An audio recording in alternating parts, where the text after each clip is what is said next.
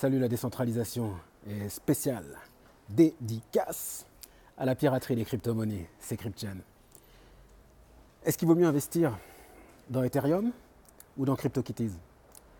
Est-ce qu'il vaut mieux investir dans Bitcoin ou dans les protocoles qui sont sur Bitcoin? Est-ce que l'essentiel de la valeur qui est dans les crypto-monnaies, elle est visible sur CoinMarketCap ou est-ce qu'elle est hors de CoinMarketCap Ça veut dire, est-ce qu'elle est sur les protocoles ou est-ce qu'elle est sur les applications qui sont sur ces protocoles C'est une question que je vois pas mal sur euh, les forums ces temps-ci. Je trouve que c'est un sujet intéressant. Donc euh, on va essayer de voir ça euh, en vidéo. On va faire une comparaison comme la dernière fois. La dernière fois, dans la dernière vidéo, on avait vu qu'il y avait une espèce de relation entre les applications et les protocoles. C'est le développement des, le développement des applications entraîne le développement des protocoles, qui entraîne le développement des applications, etc., etc., jusqu'à l'adoption de masse. Là, ce qu'on va essayer de voir, c'est plus voir comment se répartit en fait la valeur. Quand je dis la valeur, c'est la valeur financière. Voir comment se répartit la valeur entre les protocoles et les applications. On va faire comme la dernière fois, ça veut dire qu'on va faire une petite comparaison entre le Web 2.0 et le Web 3.0. Et on va voir que ce qu'il y a en fait, c'est qu'il y a une rupture de business model. Donc dans le Web 2.0, qu'est-ce qu'on avait? Dans le Web 2.0, on avait des petits protocoles, on va dire, en termes de valeur. On avait HTTP, le protocole du web. On avait SMTP. On avait euh, FTP. Donc tout ça, c'est des petits protocoles en fait. Enfin, des petits protocoles, c'est des protocoles qui avaient beaucoup de valeur, mais qui n'ont pas rapporté d'argent. C'est pour ça que je dis des petits protocoles en termes de valeur. Et au-dessus de ces petits protocoles en termes de valeur, on avait des grosses applications qui ont récupéré l'essentiel de la valeur financière. financière. Les GAFA, Google, Amazon, Facebook, Apple, etc. etc. Donc ce qu'on a eu dans le web 2.0, c'est des petits protocoles en termes de valeur financière et des grosses applications en termes de valeur financière. Ce qui fait que du coup, l'incitation financière, elle était vers le développement des applications et non pas des protocoles. Alors que pourtant, on voit que les protocoles, c'est ce qui a permis d'envoyer des mails, c'est ce qui a permis de construire le, web. Donc on voit que les protocoles avaient une importance, enfin ont toujours une importance énorme sur le web. Mais il n'y avait pas d'incitation financière pour les bâtir. C'est pour ça que c'était des académiques qui les ont fait, c'était des chercheurs, parfois des étudiants. Mais ensuite, euh, euh, les, autres, ce sur quoi ils travaillaient réellement, c'était sur euh, les applications. C'était là qu'il y avait les plus grosses incitations financières. Ça, c'est le Web 2.0. Ensuite, on a le Web 3.0 qui est en train d'apparaître aujourd'hui. Qu'est-ce qu'on voit dans le Web 3.0 On voit, on regarde CoinMarketCap. Ce qu'on voit, c'est qu'on a un Bitcoin qui est autour de 210 milliards de, de market cap.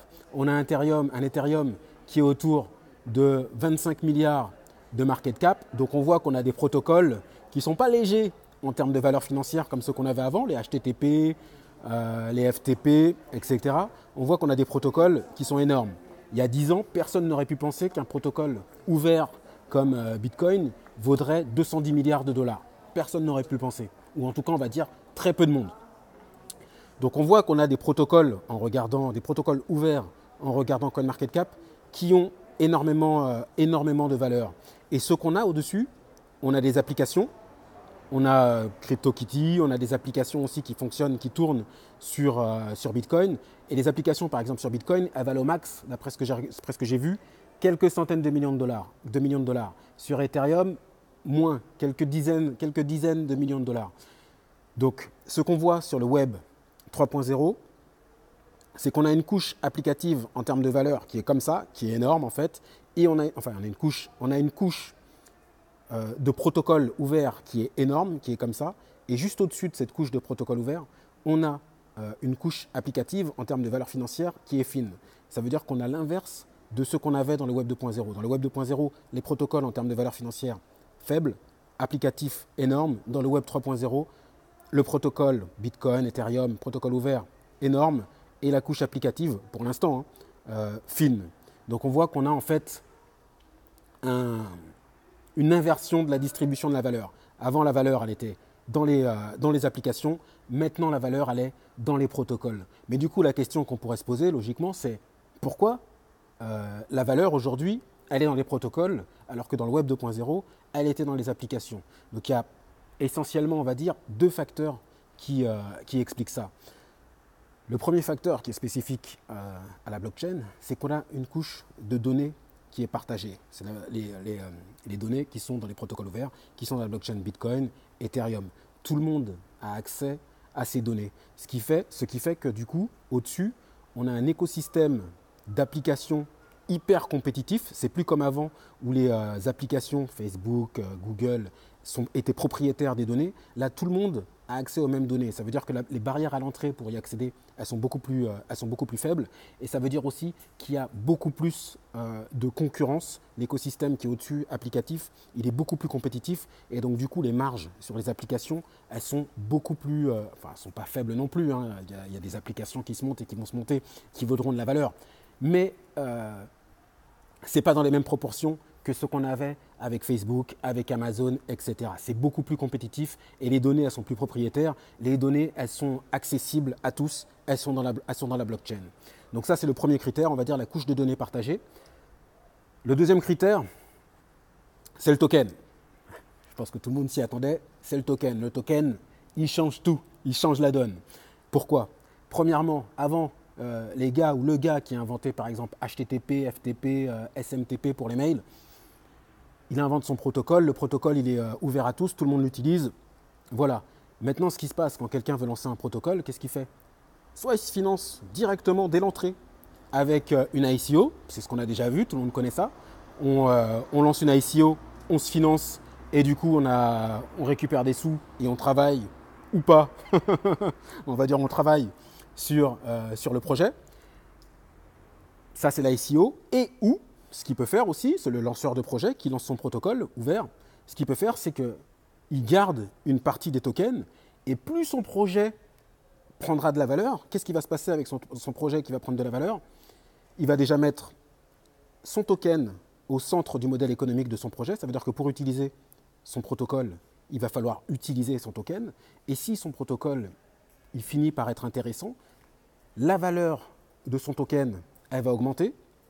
Et donc, du coup, la valeur des tokens qu'il aura conservés, elle va augmenter. Et donc, ce sera une espèce de financement euh, après coup par la réussite, par le succès. Donc, on voit que maintenant, on a des incitations pour construire des protocoles ouverts, des, fortes incitations financières pour construire des protocoles ouverts qu'on n'avait pas avant dans le cas de HTTP, FTP, SM. Euh, Simple Mail Transfer Protocol, SMTP, qu'on n'avait pas avant dans tous, les, protocoles. Donc on a une incitation grâce au token. Donc c'est les deux raisons qui font que le modèle, le business model, il a changé et qui répartit maintenant la valeur non plus vers les applications, mais vers euh, les protocoles. C'est ce qu'on voit dans CoinMarketCap. Donc les deux raisons, c'est la couche de données partagée.